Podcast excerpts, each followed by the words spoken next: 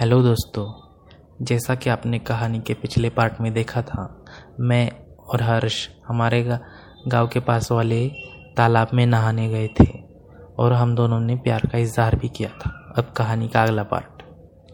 दोस्तों, दिन ब दिन मैं उसके तरफ़ और ज़्यादा खींचा चला जा रहा था। मुझे उसके साथ समय बिताना काफ़ी ज़्यादा अच्छा लगता था। वो भी मेरे साथ काफ़ी ज़्यादा खुश रहता था। मैं उसके लिए रोज़ स्वादिष्ट खाना बनाता था, यानी कि माँ को बनाने कहता था।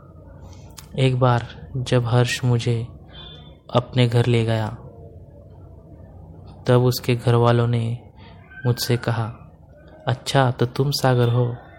हर्ष तुम्हारे तुम्हारे पास ही होता है। मैंने हाँ में सर हिलाया। उसका घर काफ़ी बड़ा था। वो किसी बंगले से कम नहीं था। उसकी माँ ने हर्ष से कहा, अरे जाओ, उसे अपना रूम दिखाओ। तुम लोगों, मैं तुम लोगों के लिए नाश्ता भिजवाती हूँ हर्ष मुझे अपने कमरे में ले गया। उसका कमरा काफ़ी ज़्यादा बड़ा था। तभी हमारे लिए नाश्ता भी आया था। थोड़ी देर बाद हम जब घर के लिए निकले तो हर्ष की माँ ने मुझे कहा, बेटा, यहाँ आते रहना। और हर्ष मेरे साथ मेरे घर आ गया। दोस्तों, ऐसे ही और ज़्यादा दिन बीतते जा रहे थे और वैसे ही हम दोनों में प्यार भी बढ़ रहा था। एक दिन शाम को के पाँच बजे मुझे मिलने के लिए बुलाया था। हम लोग खेत के बीचों बीच जो बड़ा सा इमली का पेड़ था, वहाँ गए।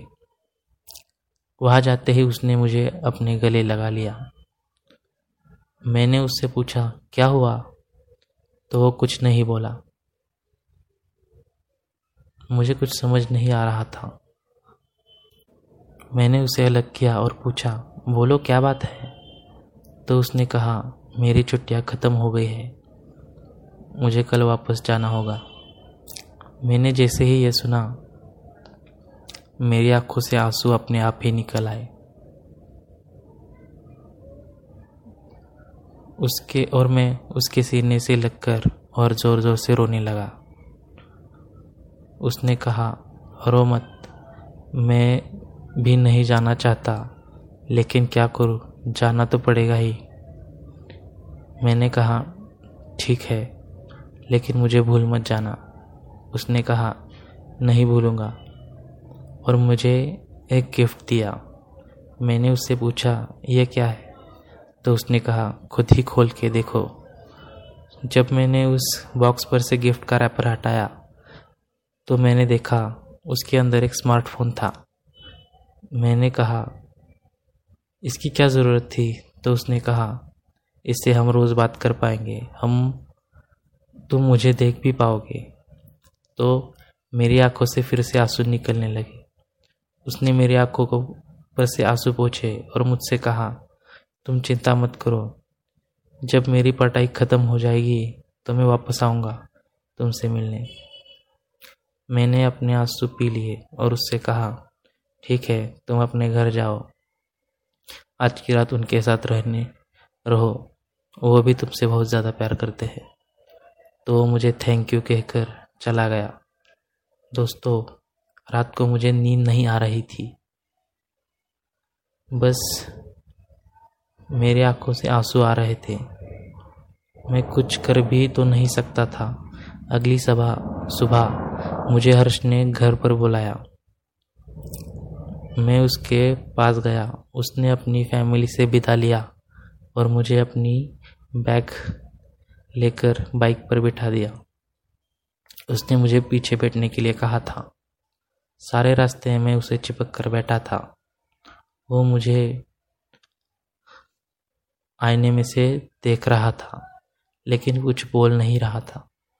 जब हम स्टैंड पर पहुँचे तो उसने मुझे गले लगा लिया। तभी वहाँ उसकी बस आ चुकी थी।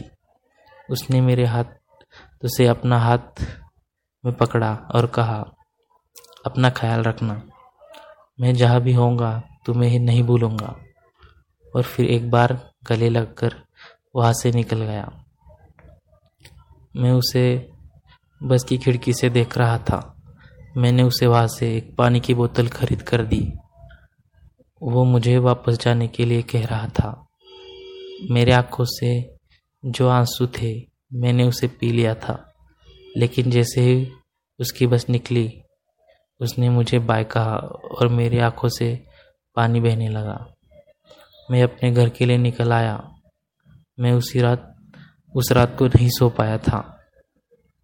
अब हर्ष जब भी समय मिलता था, मुझे रोज़ फ़ोन करता था। इसलिए मुझे अब इतना ज़्यादा बुरा नहीं लगता था। वो मुझे हमेशा अपना ख्याल रखने के लिए कहता था। और जब छुट्टियाँ होंगी, तब मिलने आऊँगा कहता था।